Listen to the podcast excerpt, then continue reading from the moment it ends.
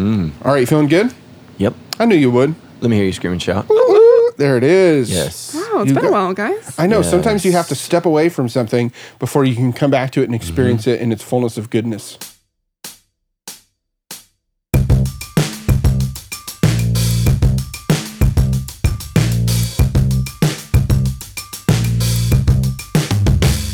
Well, hey everybody, and welcome to the debrief, a weekly Q and A show from Sandals Church and Pastor Matt Brown with real answers to tough questions from the Bible. I'm your friendly host over here, Justin Pardee, hanging out with my pals. I am Stephanie Schaefer.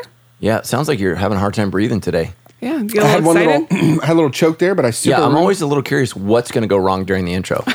and so today it was breathing. we just try to get it all out here. I had a so pretty that good then one. Yeah. the rest of the show flows smoothly. So That's right. Last night on Monday Night Football, mm-hmm. Sorry, I was tweet. thinking of you. Yeah. Thank you. That made so me feel that good. guy, that guy Sergio Dipp, an internet sensation. He froze, literally froze. Like I don't know that much about football, but I can talk. I, I, I was like, t- I was going to send a text at ESPN, hire me, I can talk. so then, then the big white guy, the former coach of the Buffalo Bills, he's Oh, just like, Rex. er, uh, er, ah, mm. and then like these awkward pauses of silence, and then you got that woman with her voice, huh? I was like, I wish I sounded like her, man. I mean, she was like, "Hey, everybody." paused it? Oh, she was? She's very, very like she. Well, she had a lot of bass. Like she, she's got a good voice. She's got a Gotcha. good radio voice.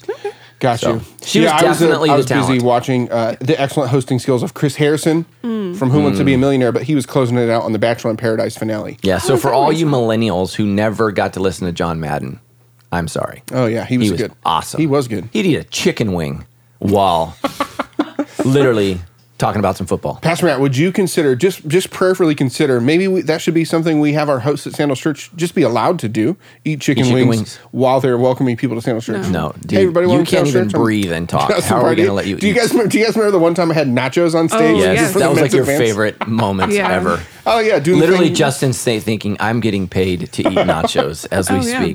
Speak." Oh, Childhood And dreams all do of come us true. who hate eating sounds just cringe the entire it time. was, it was awesome. I'm not a big fan of eating sounds either. No, I like, I can't don't even like handle them. hearing myself. no. eat. Yeah, Tyler and I both are the same way. So like, uh, TV has to be on, music has to be playing if we're Mm. eating food. really. Yeah. Oh no, no eating sounds. Wow. Okay, oh, that see, was a big that sound. is disgusting. yes. Oh, it was so tasty though. Just a Well- beautiful blend. There was nothing beautiful about that. Well, before we jump into debriefing, we got a quick little bit of business starting up. Hey, this weekend we're launching a brand new series across all of Sandals Church called Others. Pastor Matt, can you tell us what's up with that? Yeah, so we're going to start uh, a conversation about racism. And so, unfortunately, everybody who forgot about Charlottesville already, because uh, Americans have the attention span of an ant, um, you know, it's just a real issue in our country, and there's a lot of conversations that need to be had. And it's important as Christians that we don't develop our views of racism based upon American values, but on biblical truth. And so, traditionally, the church has gone south when they've been more cultural than they've been Christian. And that's one of the challenges. Uh, slavery never would have occurred in America had people focused on biblical truth rather than cultural uh, realities and maybe even uh, economic necessities at the time to you know produce all of that cotton and stuff like that. And so it's just really really sad. They were more economic than they were spiritual, and it's just a tragedy. And so we need to make sure that you know sometimes culture is on the right side of things. Usually they're on the wrong side of things. So we got to be careful that we don't allow culture to be our moral compass. We got to let the Bible uh, talk about that. And so this week we're going to look at uh, one of my favorite passages in Scripture where Jesus makes a whip and beats people with it in the temple. And we're going to understand why racism was at the heart of that and why Jesus was so angry. So we're going to be looking specifically in this series uh, at racism through the eyes of Jesus. Uh, the title is called Others because everyone's an other to someone. And uh, we need to really, really look at that um, as a church as we move forward so that we can become more diverse because I believe at Sandals, the more diverse we are, the more divine we are. So we want to reflect God's uh, heart on that issue. So bring some friends, and uh, and again, the Bible's always been right on this issue. I think uh, culture is trying to get right on the issue, but but God's always been right. So Right. And many of you guys are regular debrief friends of the family, friends of the show here. This week, listen, this is a great time to bring somebody to Sandals Church, a good weekend for somebody who's maybe skeptical about the church, skeptical about uh, the role that the church can play in just our modern culture. And man, really just pray into that over the next couple days. Is there somebody who's not plugged into church somewhere that maybe needs to be a part of this series? Yeah, absolutely.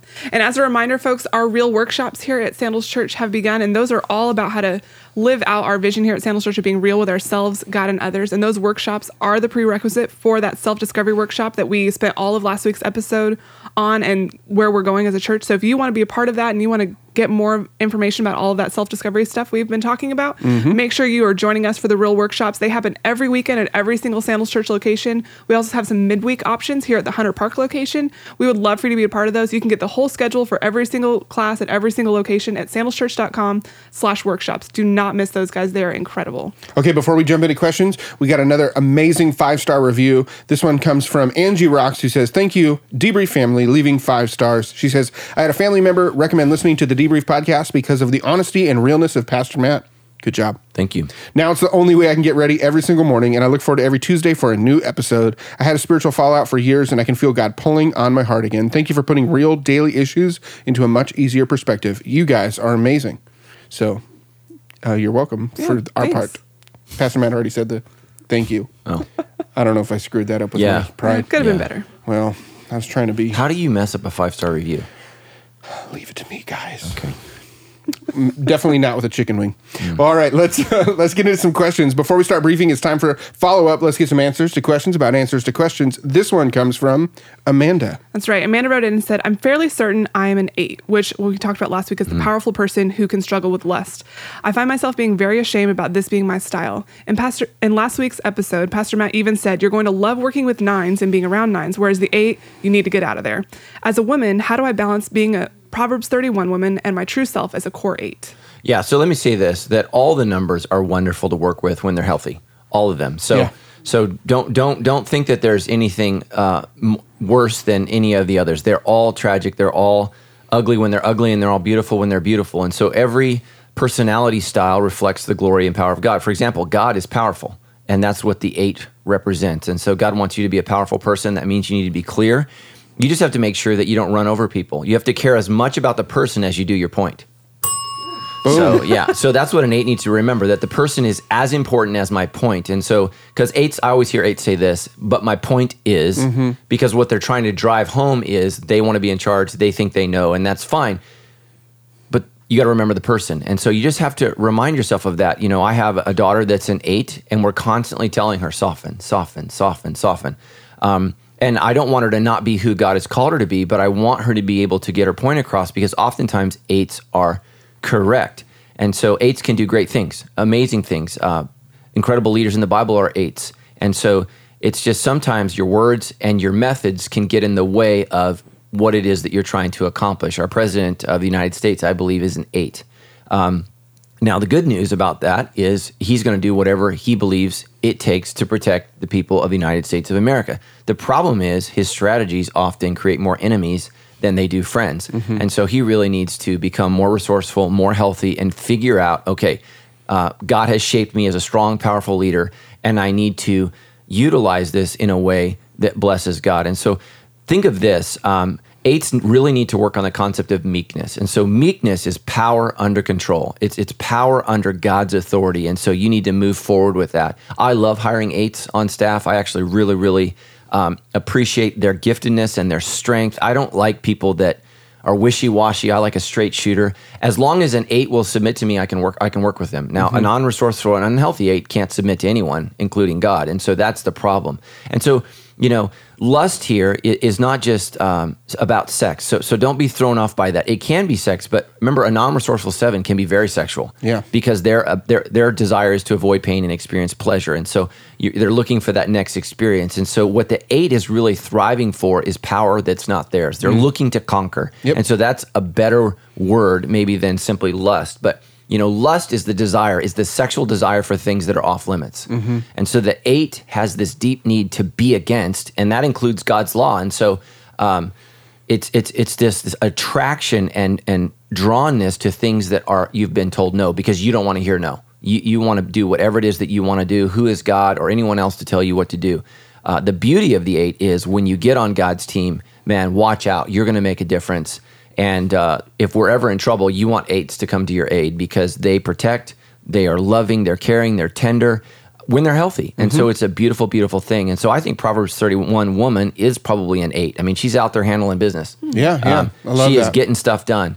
I mean, literally, it ends with the the children in her life stand up and call her blessed because they honor her and they respect her. So um, you're probably a rarity if you are in fact an eight as a woman, but that's a great thing. God wants um, strong women. Uh, one of my favorite. I don't know if Lisa Bevere's an eight, but I think she is. We'll have to ask her next time she's here. I'm going to guess she's an eight. She wrote Lioness Arise. That's Yeah, yeah. that's that's an eight. So um, and I think that that's fantastic and amazing. And so, again, I think we're all, if we're honest, we're going to hate the words that come with uh, our sin. And so I was having a conversation with a pastor uh, who actually was telling me, you know, they thought that they were a five. And I said, Oh, I can see that because I've seen you struggle with greed. And as soon as I said that, th- they were not- instantly, Oh, well, maybe I'm not a five. And so you have to embrace both. I mean, I don't want to run around telling people I'm a liar, but I struggle being untruthful. I, I withhold information. Yeah. Uh, I tell people what they want to hear. That's kind of the way that I schmooze them. And so I have to constantly rail against that because I don't want to be a liar. I want to be in the truth. That's why my verse, life verse, is John 8:32. You shall know the truth, and the truth shall set you free. Um, so I constantly am aware of okay, how how am I being untruthful in this situation? And so so just know that every single personality is going to have something that if you're honest with it, if you're honest with your sin, you're going to hate it.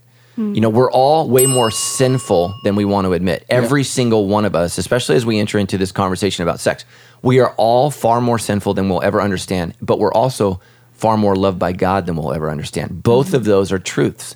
And so churches that get wacky overemphasize one and, and not the other. So we have to talk about sin, and sexual sin is one of those things that jacks up our relationship with God. It just does. It literally silences the Holy Spirit in your life. And so you've got to be aware and protect of that. So I'll be praying for you, and thank God you're eight. You need to be utilizing leadership gifts. You need to come alongside, and we need powerful women, especially in our Cultivate ministry, to challenge other women and to say the things that won't necessarily be said. And so hmm. eights are great group leaders because they protect, and eights are the ones that deal with wolves in the church. And so hmm. all the other personality types are waiting for somebody to step up and handle that wolf, and the eights come to the forefront. And so we need you, especially strong women. I think it's so important, especially today in the church, that we see strong women modeling strength in front of young women. So, mm-hmm. so thank you. Great Yeah. question.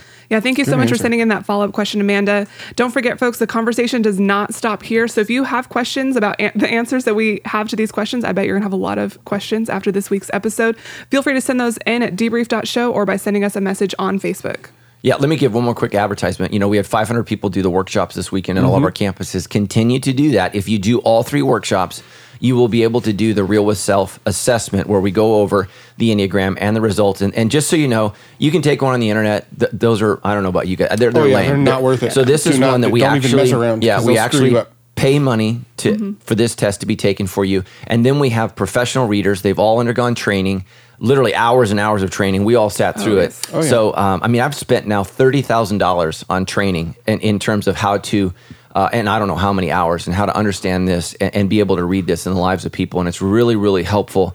And so we're going to be offering those workshops at least probably we'll start off with one uh, this year and then we'll jump into two next year but you have to have done all three workshops in order to get into that. So don't miss that and um, i think your i think your mind's going to be blown and god's going to bless you We I I, totally agree. Yep, absolutely. All right, let's jump into the debrief. We got all kinds of questions about sex education. So this first question actually comes in from me. So Whoa. I was listening to your sermon, and you talked about how the, you said the church gets in trouble when it tries to establish the same boundaries for everyone. Right? That's a cult. So uh, kind of to set the framework for the rest of this conversation, how do we set wise personal boundaries based upon our own level of faith? now i now i can't breathe so it's you. contagious Bless you. So, so here's the problem because this is what the Pharisees did: "Thou shalt not work on the Sabbath." The this the the uh, six days you shall work; the seventh day is holy and unto the Lord. And so, what they did is they established clear boundaries for what everyone could or couldn't do, and Mm-hmm. and all that did was really, really lead to judgmental attitude and Yeah, yeah. and just demeaning towards one another and looking. It's it's just a mess. And so, what you have to do is you have to say, okay, what are my issues? you know, just like if I have a propensity to overeating, I have to be careful. I have to monitor myself. I can't buy things and have them in my refrigerator if I know that that's my weakness. That's not my weakness. I don't overeat. I've never been an overeater. I've never struggled with that. You can I could live in a bakery and not gain weight. Okay? Now you put me in a strip club and I'm going to have some problems because early on um, I started looking at porn. I think I, I found my first pornographic magazine in second grade on the playground at an elementary school. And and I was fascinated by it. This is my mom's gonna laugh. This is what I did. I took the magazine home and I cut out all the pictures of the breasts and the vaginas and I put it on my wall because I didn't think my mom would know what it was.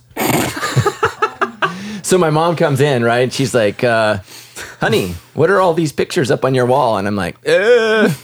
yeah. So that was my first encounter, you know, as a second grader. And I knew that I was drawn to the female body. And so most men are, some women are drawn uh, very, very visually, but most men are very, very visual. And so porn- pornography is a very, very powerful thing. So I just have to be really, really careful what I allow myself to be around. So my wife can watch movies where I'm like, I, this is not for me.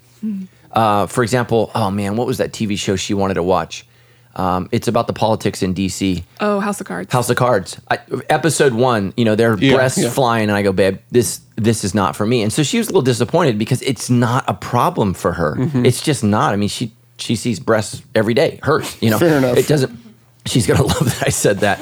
Um, but it, but it affects me, and so I just have to be very very careful what I'm around, the friendships that I have, the relationships that I have. Um, you just have to guard yourself. And so I think you need to, and this is why real with self is so essential to any Christian. You need to be real with you. What can you do and what can't you do? Because here's the problem you might be in a small group where people are like, it's fine. You know, it's just.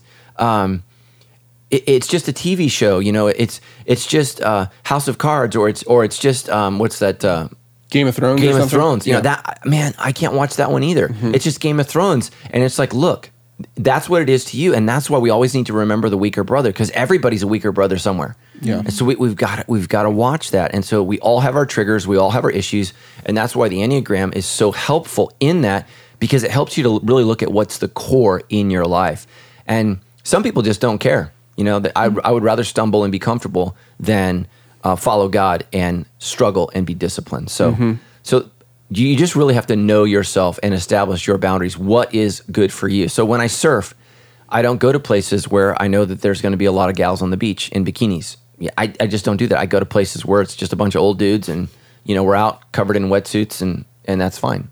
So that's that's just what I do for me. Mm-hmm. And it doesn't mean that I don't love God. It doesn't mean that I don't love my wife. It means that I'm wise, and I've learned. You know, like the father in Proverbs five says, "Son, listen to me." Yeah. There's a woman whose lips drip with honey, but in the end, her words take you to death. Don't go near her house. And so we got to figure out, you know, what is that in our life that's literally looks like honey, that the words are so smooth, but in the end leads to death. And all of us have that issue. And uh, for some of us with addictive personalities, it's smoking, it's drinking, it's excess. Uh, for some of us, it's work, uh, working out. Um, there's all kinds of things where you just have to do things, you know, in moderation, and and there's some things you can't do in moderation. So, you know, like Yeah. I wouldn't recommend heroin in moderation. I was going to say, for some of us, that thing may actually be honey, so sweet and delicious. Yeah, That, that is true. honey is I'm is going to good. have a moment. Yeah, Okay. Um, you also mentioned in your message, Pastor Matt, this week, and your first point was actually that we are sexual creatures.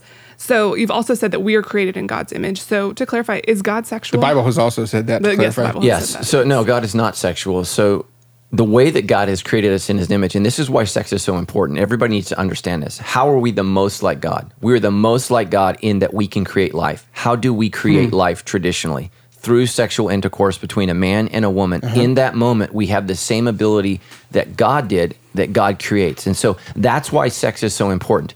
Everyone needs to stop wherever you are. Some of you need to get this tattooed on your body. Sex is sacred. If you're a Christian, sex is sacred. So, um, who's the guy that um, started ma- the magazine Hustler? Larry Flynt. Larry Flynt. His big his big thing in the '70s, whenever he started this, it's just sex. Okay, that's that's when our culture went wrong. It's not just sex; Yeah. it's sacred, and so um, you know we need to learn what that means, and and we need to learn to cherish that and honor that. And so it's a beautiful, amazing thing. So we are like God, and so this this is why we as Christians need to allow sex to be sacred and to be an act of worship. We need to have a sense of reverence for it and we need to have a sense of awe for it. And that's also what pornography has done is pornography has taken away the sense of awe. It's literally like exercise videos. It's just ridiculous you know? Um, and so that's what it means. So no god is not sexual. And just so you know most of the ancient world believed that all the gods were. So Yeah. when you look at the Greek gods, right, they're all they're they're all a bunch of horn dogs. I mean, that's literally having sex with each other and this and that. And there's this weird chapter uh, in the book of Genesis where uh, the sons of God have sex. They're called the Nephilim, and we, nobody knows what it means. It's just one of these ancient words. But there's some kind of interaction there between um, some kind of divine-like being and human beings. We're not exactly sure what it was, and God says it was terrible, and and ultimately judgment comes on the world because of that. And so God does not want to have sex with you. That is not the way God you know wants to relate to you. It's very very clear. Even when Mary is impregnated by God, it's the Holy Spirit that does it. There is no intercourse, there's no physical contact. It is literally the Spirit placing the DNA of Jesus in the womb of Mary. There's no sex. Mm-hmm. So she is a virgin when she gives birth. And that's, again, for those people that don't believe that Mary was actually a virgin, why would Isaiah said, Behold, unto you a sign, a virgin? Right. Mm-hmm. That's what makes it unusual is mm-hmm. she is a virgin and God has done that. She has not been sexually violated by anyone, including God. And so that's just really, really important to know that that God is not sexual. What God is is relational. And God is also intimate. And so one of the ways that we model that is in intimacy between man and a woman. And we come together in a sacred thing called sex, and it's something that should be blessed and revered. And just so you, you, know, some of you have not grown up this way. Like I said, sex comes, you know, our sexuality comes from four places our biology, our experiences, our environment, and our faith. And that's really how we interpret that. Some of us have been raised in environments where sex was not sacred. Mm-hmm. Sex was just what you do. Mm-hmm. And um, you're going to have to retrain yourself, just like we have to do in every area. That's why many of you guys can't tithe. You can't fathom living off 90%, bec- 90% of your income because you, you can't fathom the just blessedness of God and participating in his kingdom in his world. God is inviting you into the struggle. He's inviting you into his kingdom. And if you want to be a part of that, it affects every area of your life, including your finances, your time, your talents, and, you, and your sex life. And any any organization that's telling you God doesn't care about your sex life is not telling you what the Bible says. So they might be telling you what they believe, but they're not telling you what the Bible says. Mm. Okay, so Norma wrote in says, Thank you for being real this Sunday on the subject of sex. I had my 13 year old son with me, and I'm a single mom, and I really appreciated him hearing a godly view of sex and how it was intended to be. My son has been exposed to pornography, and I'm afraid that he will end up with a sex addiction like his father.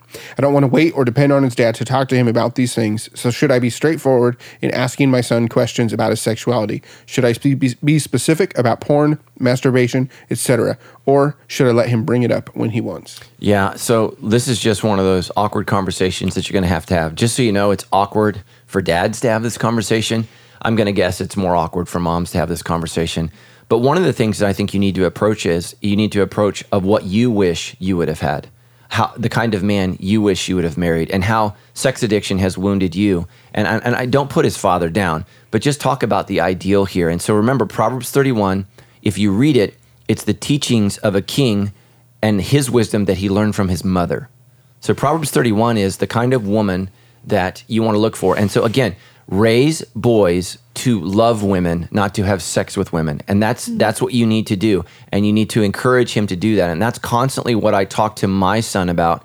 You know, my son doesn't benefit if I have a porn addiction. My son doesn't benefit if I cheat on his mom. My son doesn't benefit if I'm constantly focused everywhere else but on my wife and our family. And I'm always telling him, I'm raising you to be a man. I'm raising you to be a leader. I'm raising you to be the kind of man God wants you to be. And for that to happen, you need to be uh, committed to loving one woman for life. That's that's the ideal. It's not everybody's experience, but that's the ideal. And so that's what you need to raise them. And you need to hope, and we all need to hope that our kids will all do better than we do. You know, I don't want my kids to struggle with the same things, you know, that I struggled with. I don't want them to, to make the same mistakes that I made. And I just have open and honest conversations. Um, and I would say the more the better, and the sooner the better. I, for every parent listening, talk to your kids about sex before they hit puberty Yep. make it an open, honest conversation. Um, we we had a couple sex conversations around the dinner table. I think when my girls were like fifth and fourth grade, and my son was like four. And I, I'll never forget those conversations. But it's important to have those because every child is going to become sexualized. Every child, um, and and they need to learn who they are. They need to learn what God's called them to because the world is going to think it's ridiculous. Peter actually says this: the world will think you are strange because you do not engage in sexual orgies with them. They think that's weird. Why wouldn't you want to experience these pleasures? Because my ultimate pleasure comes from God and relating to Him. And for me, sex is something that is sacred. So, um, but yeah, have that conversation with Him.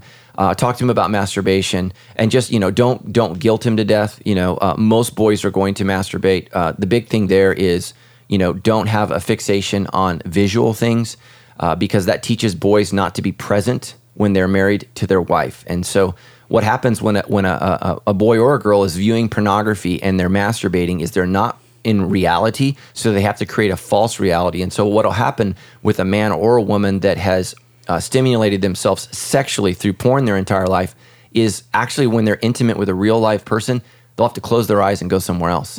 And that's tragic. I mean, think about that.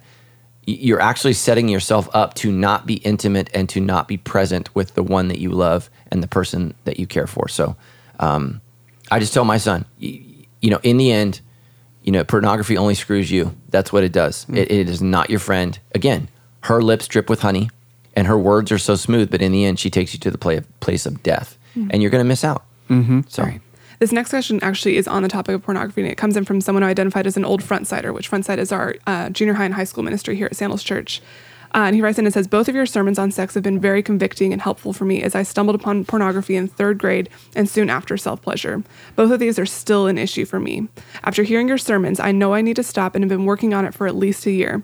The desire for intimacy and touch is still very hard for me. I know it's wrong and I've heard what the Bible says, but I don't know where to go with this. Yeah, absolutely. So let me just thank you for your honesty and your openness. And, and just there's a couple of things that we didn't touch on about pornography. One of the biggest challenges with pornography is the issue of variety. You can look at, uh, if you're a young man uh, wanting to look at naked women, you can find whatever color woman you want, whatever shape, bust size, uh, whatever. I mean, literally, I don't want to get too explicit here. And it doesn't train you to be monogamous. You're actually training yourself to be polygamous. You're just doing that in terms of you know what you view on the internet and you know my wife is my wife she looks the same um, and and that's who she is and so uh, what I have to have find variety in is is in different ways of loving her. One of the things I hate when people say man, is is um, you know make love all day long. Uh, Okay, yes, and then have sex occasionally. Making love is not sex. Sex is sex. Making love is how we interact, how we connect. It's it's intimacy, emotional and spiritual intimacy. And when you have that, you're going to have a great sex life and uh, ha- and have a beautiful thing. So the first thing that I would do is uh, get in some accountability. Find somebody that you trust, who you know who values you and trusts you. That's the first thing that I did when I when I realized, um, you know, I'll just be honest with you. I really started to deal with this issue heavily when I was in college, and um, I'll never forget. I wrote in my Bible, "God, please help me with my issues with pornography." And back then, it was like an occasional magazine. There was no computers or whatever Yeah. else. And my wife's mom actually found that note in my Bible. Oh, wow. And said, "Who is this?" I was like, "I don't know." You know, and it was me. And so, what I wish I could have done is had an honest, open conversation about that, and just say, "Look, okay." Um, you know, and, and just so you guys know, one of the lies we tell ourselves, oh, when I get married, all my desires are going to go away. That's not true. You're going to continue to have desires. And that's why it's so important that you begin to rein those in now because marriage is work. Relationships are work. It's not all eroticism, it's not all fantasy. You know, it's it's just a lot of work. Life is work, and a lot of us just want to escape, and sex is one of those ways to escape. So, just you got to treat it like a, an addiction. That's what I would say. You just got to be honest with yourself and say, okay, I'm addicted to this. And uh, how do you know when you're addicted? When you can't sleep without it, when you can't go a, a day or a moment without it. I mean, literally, you're willing to sacrifice money, your time, your job, your school. When that starts happening, you have an addiction. You're, you're not struggling with sin. You're wrestling with the, the demon of addiction, and you just got to be open and honest. We have a, a group on Tuesday nights. It's only for men right now, but it's men pursuing sexual freedom. Everybody's going to love you there, be open with you. It's here at the Hunter Park campus. Um, just come. I think it starts at. Uh, Probably like six thirty. six thirty, and uh, I know some of the leaders. Some of them are my friends, and uh, it's an amazing thing to get to, and and just get there. And uh, it's a safe place. And um, look, there's going to just you got to look at addiction like a battle. You know that Jesus won the war. You're going to win some battles and lose some battles. Don't give up and don't give in because God loves you. And here's the beauty: um, when we repent, when we confess our sins to Him, He's faithful and just to cleanse us of all unrighteousness. And so we here's what I started doing. The, the second that I would sexually sin, I would confess it instantaneously. Um, I mean, sometimes moments after, and man, that just helped. And, and confess with someone who knows the Bible, loves you, loves God, and knows you. And and and eventually, you can get through this. This can happen. And so, it's a difficult thing. I'm working with one guy in our church right now. Um, he's been 11 months now free from pornography or masturbation or anything like that, and I think that's fantastic. and uh, and celebrate your victories, man. I remember one time at church, a guy gave me a high five, and he said, uh, "It's been six days since I masturbated and looked at porn." And he said that coming to church. I said, "Congratulations, man. Welcome." Mm-hmm. You know, and um, we just got to celebrate those little victories. That's why alcoholics celebrate every year, every month, Yeah. every week. You have to celebrate that because that's how you live in freedom. One of the things you talked about this weekend that I think totally presses in here is don't pray about God for God to change your desires, but pray for Him to give you the strength. And I think that totally applies for Yeah, uh, and I think that's one of the greatest mistakes, especially in the issue of homosexuality that the church did. Um, you know, trying to get people to pray away gay. It's just like, come on, man. Mm-hmm. Um, what needs to change is your desires for God. Yeah. And so um, you need to focus on Him and turn to Him, and, and that's the best way. Don't pray for the desires to go away. Pray for strength to make different decisions. Mm-hmm. So, Yeah, totally. And you can even pray. Well, you know, one of the things that I so I've wa- had to walk out of this thing, and one of the game changers for me was to try and stop focusing on how do I be less addicted to porn, but how do I just be more in love with Jesus? Yeah. And I know that sounds so cliche, but it was so true. Like, what does it look? Instead of trying to not look at porn every night, what if I try and get really intentional about spending time with God in the morning every single day, and let that um, those effects spill over into me. And then you and I, we, you know the story. Uh, I won't say his name, but some that he would used to stay up at night when he was a college student and read the Bible Yeah. at the kitchen table, and he would literally fall asleep reading the Bible at his family's kitchen table because he knew if he went to sleep in his room and was too tired or whatever, he'd be vulnerable, make a stupid decision. Yeah. Um, there's, yeah, there's yeah, a lot ha- habits stuff. are hard to break, and the way you break bad habits is with good habits. Mm-hmm. So, Oh yeah, totally. All right. So, Pastor Matt, you said in your sermon this weekend that sexual sin is different from other sin. So, does that mean that healing or rede- redemption from sexual sin is different too? Um, I say this because Annie Moss writes in a question and says, In this weekend's message, you talked about how those who have committed sexual sin and adultery will be judged. What does being judged mean? I've committed adultery in the past, and I knew all along what I was doing was wrong and not God's will, but I chose to follow my emotions over my faith in God. I've repented and I've asked for forgiveness. I've told others in an attempt for healing, but I still continue to be filled with guilt over my past actions. Has God forgiven me, and will I still be judged? Yeah, that's great, man. Great, great question, and I appreciate that. And so, let me just say, um, I think that uh, the spirit of your heart shows that the Holy Spirit is in your heart, because people who are not convicted about sexual sin do not have God's Spirit in them. That's just the reality. If you don't feel bad about sexual sin, then you aren't feeling God. That's just the reality. Um, because sexual sin, the Bible says, is the only sin that is not only against God, but actually against your own body. You're actually sinning against how God has made you to be. And so I think as Christians, we all struggle with regret. And I think it's, I think it's okay to continue to struggle with regret um, because I think regret allows us to remember so that we don't make that same decision again. But we have to uh, allow the Holy Spirit to convict us not only of sin, but of forgiveness. So 1 John 1 9, if we confess our sins to him, he's faithful and just to cleanse us of all unrighteousness. And so for me, you know, I really, really struggled with some of my sexual sins from college. Um, and, um, you know, it was, it was 10 years working through that, just overwhelmed with guilt. And I finally realized it was demonic. Like it, the, the devil himself was trying to convince me that I couldn't be forgiven, which is actually literally, you know, a big rebuke to what Jesus Christ did on the cross. And so when you say, I don't know if God can forgive me for what I've done, what you're really saying is, I don't know if the work of Jesus on the cross is really all he said it was. And so there's a reason he says it is Yeah. finished because it is finished. The work of God is now done. And um, my, my work, so to speak, is to believe in the name of Jesus Christ Yes. and re- to repent of my sins. That's what God has called me to do. That's my part in it. The forgiveness is his part. And so I've got to trust in him and who he is. Um, and so I just would just encourage you, you know, don't don't be done with regret because that's regret is a reminder. Don't go back there. You know what that's like. Don't participate that in again. But yes, you are forgiven and you can move on. So I don't know if I hit on Oliver. I think so. Yeah, that I was think great. so. Okay, hold on. Will I be judged? Yes, we're all going to be judged. Yes, Yes. yes. Here's what uh, Romans 8 says There is now, therefore, no condemnation for those who are in Christ Jesus. And this is one of the problems that a lot of Christians don't understand is what we are guaranteed is we will not be condemned. Our soul will not be cast into the lake of fire. However, we will stand before the eternal fire that is God. That is who He is. And our life, all, all that is in us that is not yet what it needs to be, uh, Paul says will be burned away. So we're going to stand in front of God Almighty and be judged, be held accountable for the life that we lived. Here's the good news in Christ Jesus, there is now, therefore, no condemnation We don't have to worry about that. We don't have to fear that day. We know that ultimately we are in God's hands and we are going um, to escape eternal judgment. But we will be held accountable for what we did. And um, we need to remember that. And that's where a lot of Christians get funky is they say, Oh, I, I had this woman tell me when she left her husband, she said, I know God has to forgive me. I was like, No.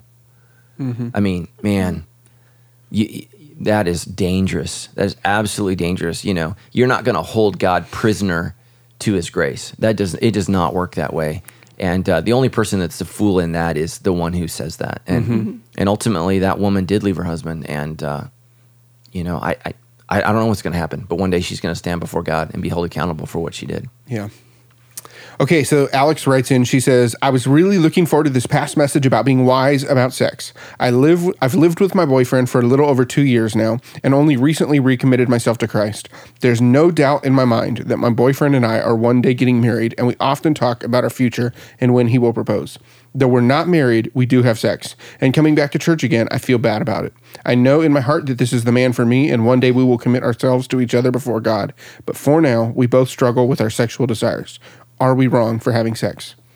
Yes, mm-hmm. totally. And so here's why sex is sacred.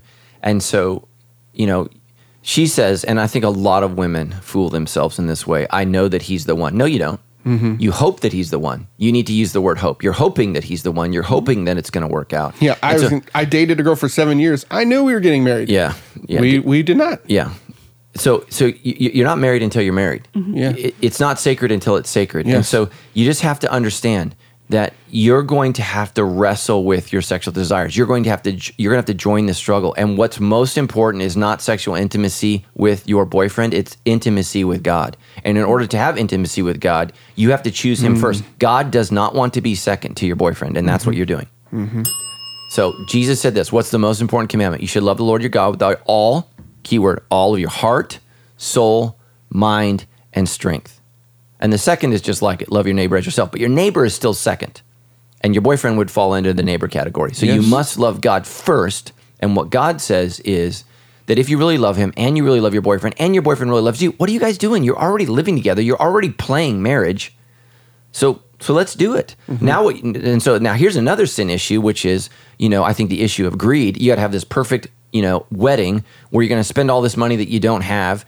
And, and and here's one of the problems with modern culture. Like my grandparents got married with a nickel, dime, and a string. You know, I, I, it's just like, but they, but they did it. And so here's the thing: is what you're saying is is I've got to have this perfect magical wedding and that's more important to me than living right before god and mm-hmm. it's like are you kidding me so then the next issue we're going to have to talk about is tithing because you're not going to be able to tithe the church because you had to pay off the stupid wedding you know that where you play pretend uh, about the life that you don't have Yep. so m- remember we talked about a couple weeks ago that th- financial wisdom is being able to live according to your means. And so I just don't know why you wouldn't get married. If this is the guy you're already living together, I mean, what's the holdup? Yeah. I, I just don't understand here. You're playing marriage, you're pretending, and that's really, really an unhealthy thing.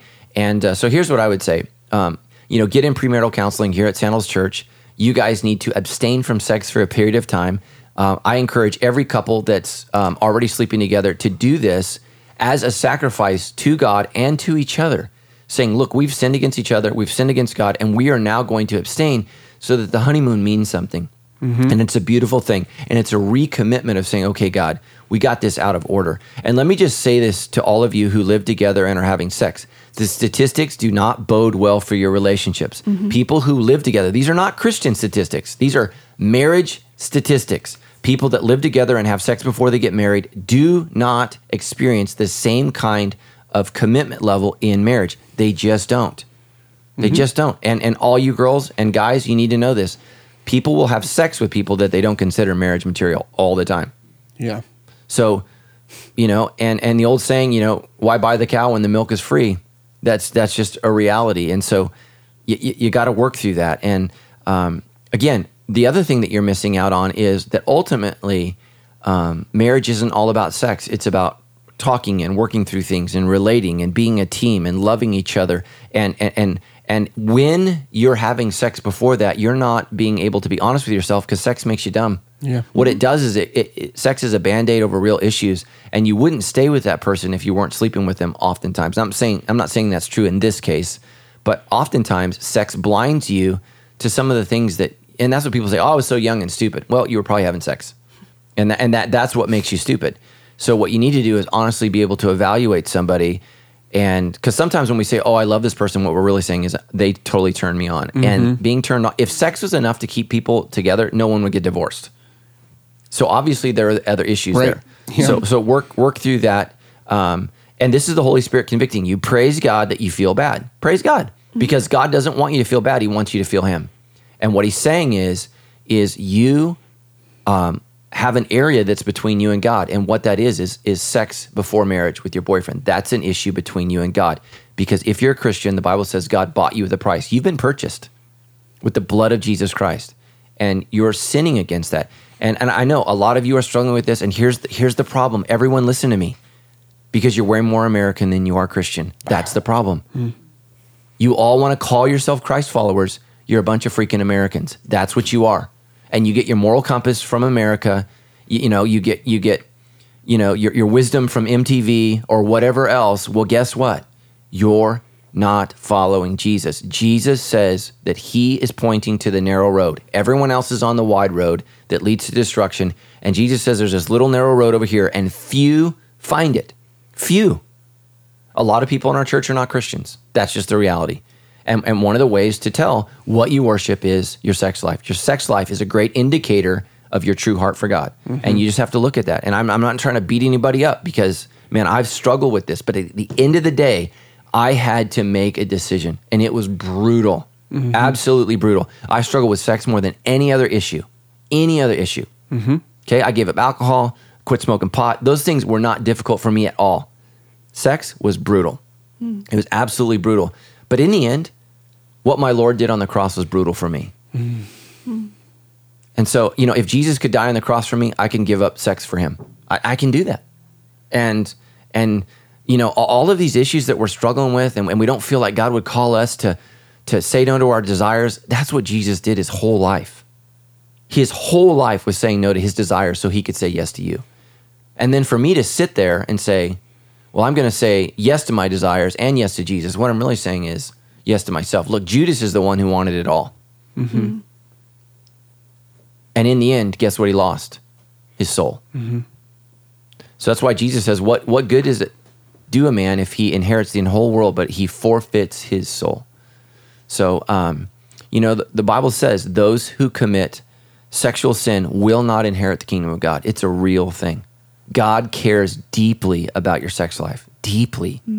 And, um, you know, and again, when you get married, married people struggle with porn, married people struggle with lust, married people, I mean, all of these things, you know, are, are issues that you need to start dealing with now. Mm-hmm. So All right. So this next question that was heavy. That was. No, it's good. It's good though. And so this next question is on the same topic, but a little different. Anthony Moose writes in and says, My girlfriend and I have been dating for years and we have not had sex. We sometimes engage in sexual behavior, but we That was just me encouraging him. Okay. He says, We sometimes engage in sexual behavior, but we feel wrong about it. I found that the Bible and sermons are not clear in defining what is considered sexually immoral or impure in a dating relationship. How can this virgin Christian couple decide what level of physical intimacy is right or wrong? Yeah, I say less is better.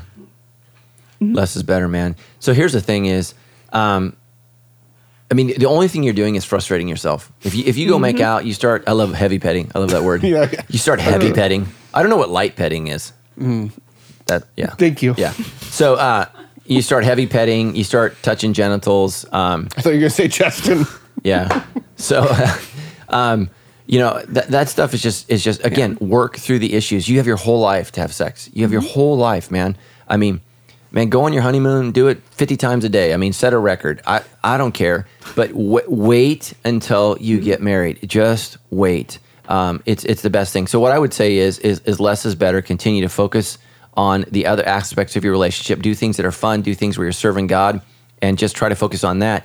Uh, if you've been dating all these years, you guys need to you need to get married soon. I mean, uh, you know, if you if you've been dating somebody for a year or two and you're not sure, there's your answer. Yes. Move on. You know, just and again, just say I'm not sure, and so I need to, I need to move on, um, because what that means is you're not ready. Y- That could be the right person in the wrong time. Move on, but don't waste their time. You know, because uh, if they're ready to get married, you know, uh, timing is a big part of it. It, it just is. You know, when you're hot and heavy and 14, eh, it's not the right time. You You know, you, you, you can't you can't wake up to do your paper out. I don't even think kids do paper outs anymore. Probably not. I had a paper out when I was 14. Creepy grown ups. Actually, my mom had a paper out when I was 14 I had a because I, paper could route. not get up. I, oh my gosh, my poor mom. I'm so sorry. Really quick, is he is Anthony Moose right here? Is the Bible not clear in defining what is considered sexually immoral in a dating relationship? So, so the word that the Bible uses is pornos, which is where we get our English word pornography. And, and really, what pornography means is all all illicit sex. So, um, pornography is not um, two married people having sex. Now, it is pornography if two married people have sex, create a video, and then cause another couple to stumble. That is then pornography for them. So, um, so that's what it means. It's it's it's any illicit sexual behavior. And so, you know, in, in the day and age of Jesus, you wouldn't even kiss or touch. Right. And That's as what a matter of fact, you know, they had this thing called um, betrothment where you would actually live t- together for a year and not have sex, not have any kind of touching. So that's what Mary and G- uh, G- Joseph are is they're together for That- a year. Now, some of that That'd is they were that younger. first year of marriage so hard because you would just be grumpy at this person all the time. yeah. Mm-hmm. Wow. but it was kind of the ancient world's way of dating, and you know you could kind of get out of it. And so Okay. you know because Yeah, all right. remember um, You do your thing, old Joseph people. could send Mary away. He had that right. So Yeah. he's like as he wrestled with it. Well, I can send her away because we have. n- Uh, you know, she has never known a man. She says that. So, Mm-hmm. um, so that's that, that part of it. It's it's kind of the ancient world's way of trying to figure out is this going to work. But typically, it, it did work because in your ancient town there was probably like one option. It's like Yeah, my one grandpa. other- one my grandpa dude. got married to Flo because she was the only woman in his elementary school, so he had to go with the flow. That's what he did. so um, I think there's a key though in his question already, and you mentioned this before, is that it says that they feel wrong about it. Yeah. So again, I think that conviction in that, like, oh, I'm not sure about this, is your answer right there. Like, if you are a Christian, if you do have the Holy Spirit, feeling wrong about that is a gift. It's Yeah. telling you like mm-hmm. you've you've Yeah. crossed a line. Yeah, and So- Stephanie's going to answer this next question. Stephanie, do you feel like when you get engaged, it should be brief? Oh, absolutely. Mm. Do you feel like you didn't listen to wise counsel? We listened to wise counsel. Whose counsel did you listen to? Not mine. not yours? We we try to get married as quickly as possible. Four months is what we could do. Let me tell and you it Was something. not fun. Yeah, the sexual desires like ramp up. Oh, absolutely. It's it's like on good coffee. we had m- way more conversations like Anthony's question here after we got engaged than we did Oh, before. yeah. It was like, oh, ki- should we? Oh, Yeah, no, no. yeah, no, No, no, no, no, no. Being engaged, you yeah, you think it's hard now. It gets so so so much worse. Yeah, two weeks would have been fine for She engagement. I think we were engaged for six months, and we were trying to speak. No, five months. Four Yeah. months. You gotta speak. Yeah, dude. You gotta. and that still felt like forever. Yeah. Oh, yeah. Uh, So, yeah, do like four days. Yeah. we should have just yeah gotten married like at our engagement party. Yep. Just knocked it out. Oh yeah. There you go. Literally. Yeah. Then no wedding. I to was there too. We could have. I know. Man, I know. we could have Looking made back, a we- covenant. Yeah, I would have done a speech at the end. It was awesome. Yes. Okay, we You got. would have saved some money too. You guys, we have so we have so many more questions Okay, on sex. well, you hurry ready? Okay, here Let's comes. talk about sex, baby. I knew Let's that had talk to happen about at you some point. And me. This question's from. Let's talk about all the good. Whoa. Sorry. Moving on. Let's talk about. How it. come? How come you're allowed to sing on this podcast and I'm not allowed to sing? Senior pastor. Yes, oh. I'm going to pull rank on that. Oh. Okay, fair it's enough. not an issue of talent, clearly. Well, David says ding God's that? blessing. Oh yeah, I should have. Dang it! I wish I could go back and. No, God's- that's an inappropriate tweet. yeah. Yeah. God's blessing and protection upon stricken you. from the record. David, God's blessing, not from the Bible. This is a person. David said in a question. Ask this question. Yeah. David. We got a lot of questions, by the way. Well, hurry And if up. yours is not on the show, if you, we didn't put your question on the show, please be at least assured that we did read it. Uh, to ourselves, not necessarily to Yes. Pastor Matt. David says, God's blessing and protection upon you for having the cojones to preach on the taboo subject of sex. I'm a single Christian man who's been struggling for years with the subject of sex. If I'm only dating Christian women and I'm committed to sexual purity, but can't currently find any Christian women who share the same sexual commitment, what should I do? Wow. This is usually women. Yeah, this yeah. is- Yeah, Listen up, ladies. There Okay, are David. guys out there with cojones for Christ. Listen to oh this. Do you hear that? I'm, I'm going to move the bell. I Yeah. cannot Put on the other unhear that. side. It's the Dude, he said cojones. Yeah. Oh no! Well, I think we just found the title for this episode, huh? Yes. You guys, I'm so Wow. happy. Yes. Why? Go ahead and rewind that, great. folks. Just give one. it a little Yeah, re-listen. Yeah, that's right. Let's put. Yeah. We're going to put that at the All end of the moms show with for you small guys children too. in the car just crashed. Yeah. yeah. Uh, do you have any advice for David? Just keep Yeah. pressing into the Lord. How to fight off the ladies? yeah. Well, um, yeah. Okay. So I think there are ladies like Oh, that in our church. So you may need to look at your approach, right? If you can't land the plane, maybe you need to look at your approach. So uh, oftentimes our struggles for relationships are relational struggles. So I would encourage you to get into soul care uh, and just invite people into your life. Like, am I mm-hmm. weird? Yes, am I? ask somebody in your community group, dude. Mm-hmm. Yeah. Go, What is go going for on? the 80th Yeah. person. There was actually a gal in our church. She was single for gosh, I I think till she was 35. And and I remember one day after church, she just came up to me and she says, "What is wrong with me that no one will tell me?" Hmm. And I was like, "You really want to know?" And she was like, "Yep." And I laid it out, man. And she cried and she had hurt feelings. And I don't think she came to church for you like knew two her. weeks. You I knew, knew, her, well. more intimate. Yeah. Yeah, and I just I just told her here here's what you do wrong, and she worked on that for about nine months and got married the next year. Mm-hmm. Because she just just had some aspects of her personality that were bizarre, mm-hmm. and I, I told her I said it's not it's not a problem with how you look, and that's that's what women a lot of thinks is they're like oh my gosh I got to get skinnier I got to get bigger boobs. Sometimes it's just you got to work on your personality and your mm-hmm. approach. And so, uh, especially if you're an eight out there and you're a woman, you're going to scare men to death. Men are already afraid of being a leader you know, much less marrying you because you got, you know, your whole life planned out how you're going to conquer the world. So you've got to back it off and allow men to be men and then to encourage them. And uh, and again, just look at your approach and just know that it's really really difficult. Some people are are better at relationships than others, and so just invite people into that conversation. But there are women in our church that um, I believe I think we have women that are virgins that are waiting, that are waiting for you, bro, for you Yeah. to get it together. Hold on, So- say the question that she asked you again, because it sounds like David needs to find somebody he can ask that question. She to. said, "What is wrong with me that nobody will tell me?" That's so good. And um, and again, she was attractive, successful, you know, owned a home, had a job, like she was doing well in life, but she had some personality quirks. And um, now, as you get older, it, it, I mean, there's there's less and less people available without all of those challenges, and Right. so. Um, it is easier to get married when you're young and create your own problems rather than to get married when you're a little older and inherit someone else's problems. So that's what I would say is you need to have an honest, open conversation with someone who knows you, loves you, knows God, loves God, and to speak truth to your life. And you got to listen because you know what? If I tell you the truth and you don't listen, uh, we're not talking. Yeah. Yeah, and I think your point too, Pastor Matt, that not every person who attends Sandals Church is a Christian. Not No. everyone who says that they're a Christian is.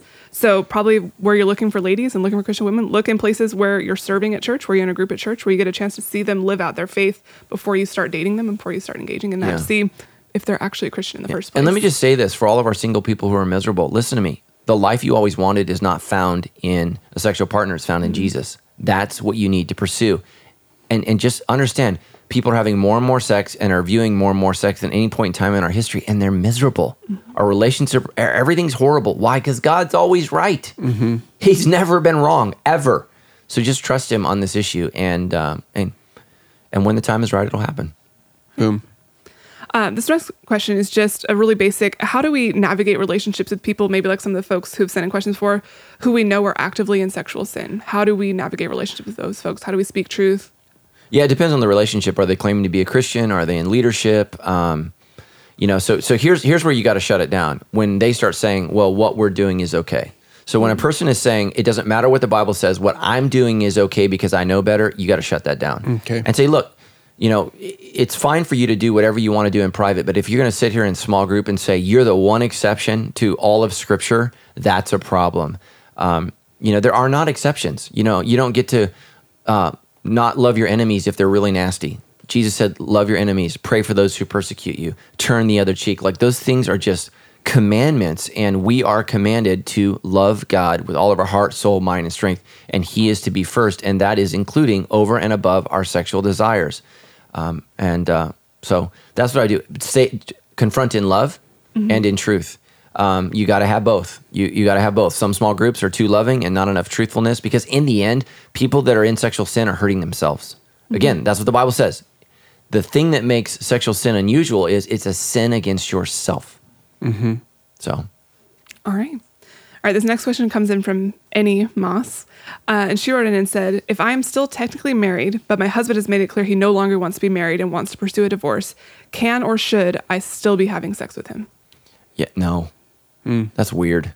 No, yeah, I mean, I mean, one of the one of the ways to save your marriage uh, ultimately is to draw some lines. I mean, to me, the guy's wanting the benefits of marriage, but he's not wanting to pursue marriage. I mean, it's just it's just total selfishness on his part, and so you you you got to cut that off. Even if ultimately you want to have sex with them, I mean, if you got a guy saying I'm out the door I mean, he's severing intimacy. He's severing that covenant. Now, I don't know. Is he a Christian? Did she say? I don't think she said. Yeah. So I, I don't know if he's a Christian, a non-Christian, but that's just really, really weird. And just so you know, a lot of guys and women are super selfish, and they will have sex with you and are not interested in marriage. Here's the thing: is he's being real about it, and you're not mm-hmm. being real about what he's being real about. So you need to cut that off, and you need to to you know. Tr- try to find out if there's any way to fix the marriage, heal the marriage. You know, is he willing to go to counseling? Is he willing to work on it or whatever else? But if he's saying I'm done, then you need to be done having sex with them. Absolutely. It almost sounds like you're saying start now, focusing on the healing work that you need, Yeah. you need to mm-hmm. walk through your own situation. Okay. Alexandra says, let's talk about circumcision. Okay. You mentioned that Abraham was circumcised so that his greatest desire was God. I totally understand this. However, in present day, is circumcision still considered necessary? Also, why would God create sex, which is amazing, and then decrease a man's sensation during it? To be honest, the loss of foreskin affects sensitivity, but it does not affect a man's desire for sex. As a Christian wife and hopefully mother someday, is it necessary to circumcise my male baby, or can my husband and I just teach the principles around it, why it was done? Wow, that's a mouthful of questions. It okay, was. start from the beginning. Uh, let's start with this. Um, in the present day, is circumcision still considered necessary? No, absolutely not. It is the sign of the covenant between the people of Israel and God. We are not a part of, the, of, of that covenant. We are under the covenant of Christ. And so we are circumcised in the heart and we uh, are right with God through Jesus Christ's sacrifice. And so, no, we don't need to do that. I, I cover that in our uh, 252 series. We do not have to be Jewish to follow Jesus. Now, if you're a Jew and you are going to accept Christ, I would still encourage you to practice uh, the traditional form of circumcision because I think it's important to maintain your cultural heritage. And we're going to get into that on the other series because coming to Christ doesn't mean you lose your culture. It doesn't mean that you lose who you are. You need to be able to maintain that, and that's what true diversity is. It's maintaining your, you, you know, your culture. It's, um, it's not, you know, blending it all together and becoming this melting pot in the church. You know, the only area where we melt is where Christ commands us to, but we need to continue to maintain um, our, our uniqueness. So the next question was, Why would God create sex, which is amazing, and then just decrease a man's sensation during it through circumcision? because the ultimate goal is not the sensation; it's the intimacy that occurs. And so, uh, and you know, as a guy with a penis, I think losing a little sensation is not necessarily a bad thing. So, because that can allow you to Yeah, prolong the act. stay so, connected. Yeah. So, uh, and I mean, I, I, I mean, I don't know. I'm a circumcised guy. Maybe that's more information that people wanted to know, but I didn't choose that. My parents did. Um, you know, so every couple's got to make their own decision, and I, I've heard pros and cons, and I'm not a doctor on which side or the other. Some people, you know, believe it's you know mutilation or whatever, but I really think that's because they hate the Bible and God's word. So, um, I, I'm not mad at my parents. I find sex to be just awesome. Yes. So, And so then she says, uh, "Can we not circumcise our son if we have a son someday, and just teach him the principles?" And sounds like you would say, yeah, "Totally, what I always counsel uh, parents is your son's uh, penis should match dad's.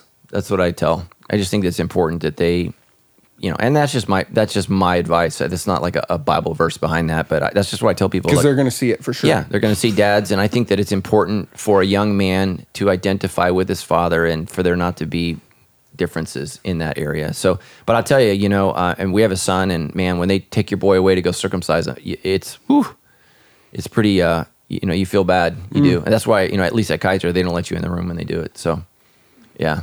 I didn't let the boys out my arms. Okay. In next question. In addition to things like therapy, where should a young Christian man who's been sexually abused look for tools for healing? It seems like there's a lot out there for women, but specific resources or ministries don't really exist for men. Yeah, I, I agree with that, and I, I hope to change that one day. Um, you know, as Sandals continues to grow uh, larger, we're going to grow deeper in terms of our ministries. And so, for every person out there that says that you know a church should never grow too big, one of the advantages of being a big church is the resources that we have. So, eventually, that's one of the resources that we're going to add here. So, in the meantime, I would encourage you to find a counselor. Specifically, you can contact Soul Care here at uh, church when we can put you in touch with a counselor who deals with. Um, young men who have been sexually violated and i think that's really really important but i would pursue counseling deeply because you know sexual crime has been committed against you and that will impact and affect all intimate relationships in the future. And so the sooner you work through that the better. And i think that's important. And so you know i don't know if these statistics are true but you know i've heard you know anywhere between three and five of all young girls in our country today are sexually molested uh, and, and it's as high as one to two boys in our country. And again why is that church? Because we're far more American than we are Christian.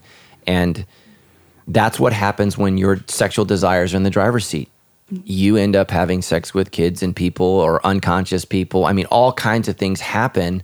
Um, that's that's why rape occurs because one person chooses their desires over what's good, right, and true. And so they say, "I'm going to have sex with you, whether you are a willing partner or not, because I'm bigger, stronger, um, or I'm awake and you're unconscious." And so that's just where uh, the ugliness of just letting your sex drive control you.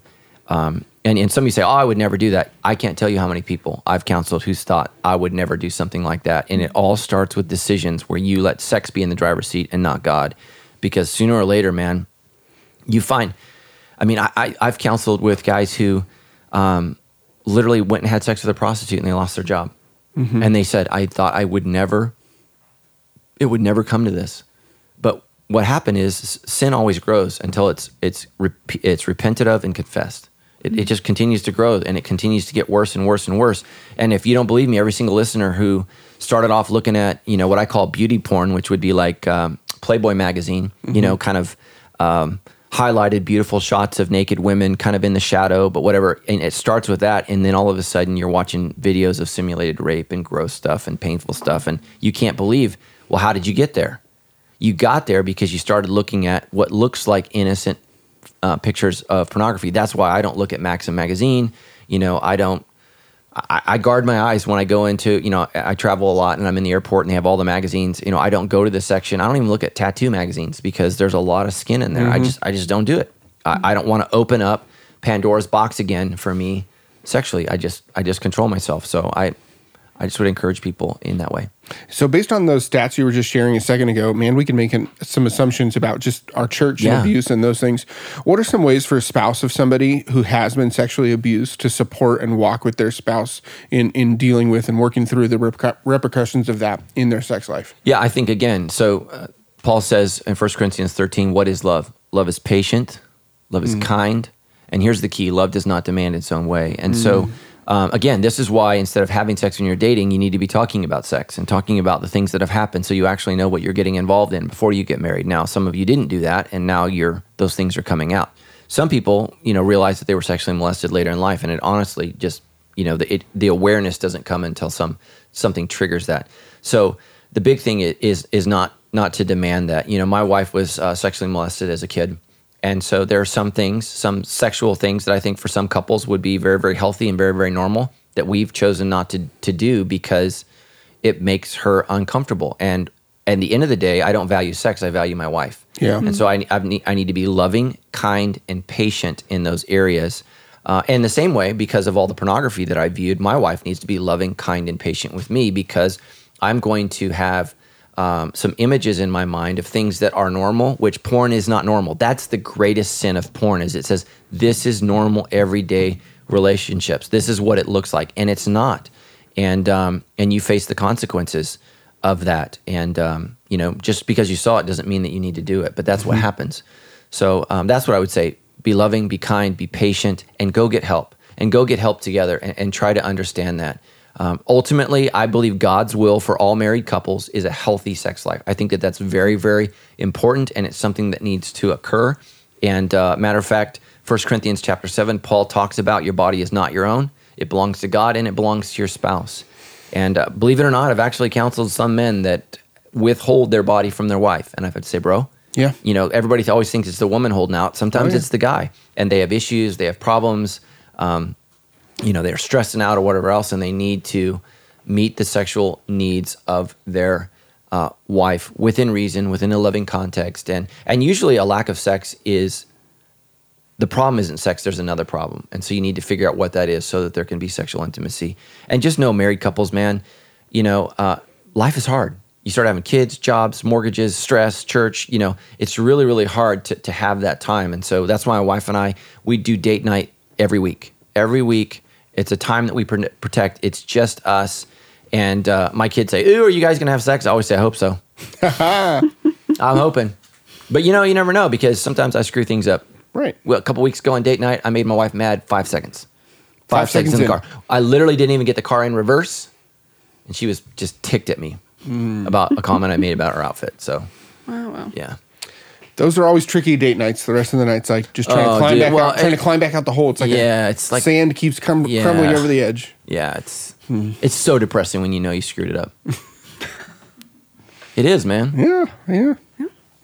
All right. Well, that is all the questions we've What? got on the topic of. Did you want to keep? We could keep going. We've Oh, gone We just an cut- hour we, here. are over so- an hour, so we just Yeah. pause some. Yeah. We, maybe But we'll, we're talking about sex, maybe we'll, baby. maybe we're we'll not do- talking about you and me.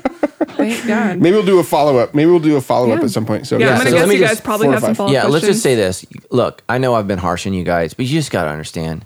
You've been lied to. Our whole culture culture's lied to you. Everybody's Mm. So lying true. to you. God is telling you the truth. And you just all have to wrestle with this. You're not as Christian as you think you are.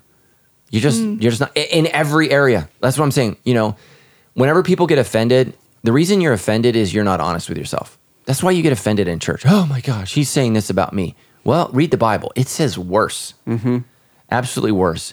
And so let me just say this. Um, sometimes our greatest repentance, you know, comes in moment of our greatest darkness. I'm, right now, I'm reading through Lamentations, and I've forgotten. You know, Lamentations is just one of those books that's depressing. But actually, I think maybe the greatest chapter in the Old Testament is in Lamentations three, that God's mercies are new every morning. yeah. Um, and actually, let us let us examine ourselves. That's also that, that real with self verse is also in Lamentations chapter three, and that comes from just the heartache of again the sexual sin of Israel. They had sinned and rebelled against God, and they chose the god of Baal, which is again the god of you know uh, worship. There were male Baal prostitutes and female Baal prostitutes, and you could choose you know, you want to sleep with a guy or a girl, whatever. It's an act of worship for Baal or the Asherah pole, which really is the god of fertility. And you know, even today as we speak in Hinduism, you know, there's I forget what god it is, but literally it's it's a vagina. They go and they worship this crack um, in the rock, and do you know what they pour in the crack? No. Milk. Oh. That's their act of worship, wow. symbolizing semen going into, the, and that's their worship. And and in some Hindu um, um, uh, worship centers in um, India to this day, it's now illegal, but it still happens. Part of worship is sex. So and and and the temple has prostitutes. I mean that happens today, and so we just have to understand that that in America we might not call it Hindu worship, but we can call it LBGTQ. We can call it gay pride. We, we can call it these things. We can call it God understands. We can call it all kinds of things. And I'm not, I'm not picking on anybody. I'm just saying American culture is sticking its middle finger up at God and saying, We don't care what you think. And God is saying, I see that finger and I'm coming. Mm-hmm. So you just got to understand when you read the book of Revelations, read through it. God brings all this judgment on the people. And you know what happens every time? Their heart is hardened, and they don't say they raise their middle finger. It says they raise their fists mm-hmm. up at God. And they get more entrenched in their unholiness and more entrenched uh, in, you know, and, and again, who who is who is the woman in Revelation? She's the great whore, the whore of Babylon, deceiving the nations. It's it's part of this sex thing. And it's again again, sex is sacred to God and to the world it's only personal. What I do with my body is what I do with my body. And, and let me just say this to you, even if you're not a Christian, let me just summarize this, the whole story of the Bible. The story of the Bible is God regaining what was always his. Hmm. That's you. You're not your own. Mm-hmm. As Christians, we recognize that I've been bought with a price. You are not your own. So it's God reclaiming what was always his. It's really not about, you know, us being lost, it's about what he lost. It's his story of redemption of his people who denied him, who rejected him. And again, that that's read the struggle, the struggle for Israel constantly with sex. It's it's constant. And we see that in the New Testament. It's constant. And so God has called you to be different and you just have to understand that. Different, strange. You know, Christians we sh- we should the old word for strange was queer. Nobody uses that anymore, but that's mm-hmm. what it means. And that's who we were supposed to be. Mm-hmm. We were supposed to be strange. We were supposed to be odd. The problem is we try to act like everybody else, and we're not supposed to act like everybody else. We're supposed to act like Jesus. Mm-hmm. And um, so, again, I love you guys. I know this has been harsh. There's grace for you. There's forgiveness for you. Um, I didn't fix this sex issue in a day. It took mm-hmm. literally about three years, three years of working through this issue. So, this is what I would say to every person who's a virgin God bless you. Mm-hmm. Don't give up. hang in there, stay faithful. As hard as it is, if you have sex before you get married, you just made it more difficult. Mm-hmm. Now, for those of you who are engaging in sex, look, it is so so okay, man, gosh, this is why scripture is so good. What does it say will happen to the young man who engages in sex at the end of Proverbs 5? Ropes will attach to you and pull you down. So Yeah. everybody that's struggling with sexual sin, I want you to view this right now. You have ropes all over you and it's pulling you down to the pit. And so what we have to start doing is cutting the ropes one at a time, mm-hmm. cutting them. And it's going to take a process. And and those ropes don't stop pulling. They don't. So you have to start, you know, cutting those things. And that's why I would encourage you, man, if you're a person that struggles with this, get involved in the church. I mean, mm-hmm. you got to busy yourself with good things because a lot of you can't be alone by yourself. That's just the real. That's how addicted you are. You're totally dangerous to yourself. Just like some people can't go into a bar or they can't go to the beach. You you can't be alone because you're more dangerous. So Proverbs also says this: a man who seeks isolation seeks his own demise. Mm-hmm. So God has designed us for community, for real and authentic relationships, and you need to be in relationships with Christians where you can talk about anything Yep. Mm-hmm. anything. Mm-hmm. And uh, and I, man, I'm telling you, as a pastor, as a pastor, I have viewed porn and literally immediately went um, and confessed it, and it was awful, mm-hmm. awful. But I, I did it, and you can do it too. And let me tell you something. One of the things that I think helps me sometimes to not choose those things is I know I got to confess it, mm-hmm. and it's like, ooh, mm-hmm. that's not worth it. Mm-hmm. Yeah. and, and especially it's not worth hurting my wife man. I mean you, you've walked through that. It's Yeah. terrible. You know um, you know my wife's already afraid i'm an idiot. I don't need to encourage that. So. All right. Love you guys. I love the Lord, man. amen. It's good to us. god is good. Go read lamentations 3 if you feel depressed. It's beautiful Uh, and if you just want to respond to this or just wallow in sorrow, you can do that with our show notes uh, debrief.show slash 79. There'll be a bunch of good stuff over there. That's right. We'll have some links to a bunch of the stuff that we referred to in the show, including links to our premarital counseling. If you're one of those couples who's like, we need to just get married and let's do this thing, our premarital counseling here at Sandals Church is incredible. Having just gone through it, I'm a big fan. We should do a live debrief where we get we get like nine to ten couples. We just marry them all at once, like they come out at the end of the show. We just do a just do a little real quick shotgun wedding. They Let's can be go to a episode 79's people. yeah, just a real quick one. We'll bust out a little ceremony at the end of the next debrief live. You guys are married. Go home, do do the right thing with the Lord not with the lord with each other Yeah, just, yeah. in His presence. All right. You can also, if you if all that makes you uncomfortable, just go ahead and follow us on debrief dot uh, debrief show on Instagram, Facebook, and Twitter. Uh, you can share some quotes from this show. Yeah, you a can share lot the of great quotes will be from from the show. Just share those online. Yeah, if, make that, if people any of this makes you feel weird. Yeah, that's fine. Last thing you can do is you can support the show. Uh, we make it real easy. I was gonna say, you don't no milk involved. You don't have Oh, to just come on, gosh, just come on, no, get us all, just grab your We're smartphone. almost there. We're so close. It just popped. It just popped in. It was- Yeah. Anyway, so you can support the show. Just text the two words "give debrief" to 951 900 4120. Give debrief 951 900 4120, and it'll just send you back and say how much would you like to give. You can say one dollar, ten dollars, fifty dollars, and uh, you can make Any it happen. amount of dollars we will happily receive. Yep, So, please. You guys are awesome. It's been a great show, and uh, I was distracted a little bit in the middle because I was just imagining what it would be like to actually live in a bakery full time. the smells. That's Yeah. what distracted you in that the would show. that huh? would be stumbling for you yeah, exactly. Yeah, yeah. I, yeah. I, if I were to walk into a strip club, I'd be like, "Do you guys uh, have uh, some of those You mozzarella sticks? Got any of those mozzarella sticks over here? yeah Pour some sugar on me."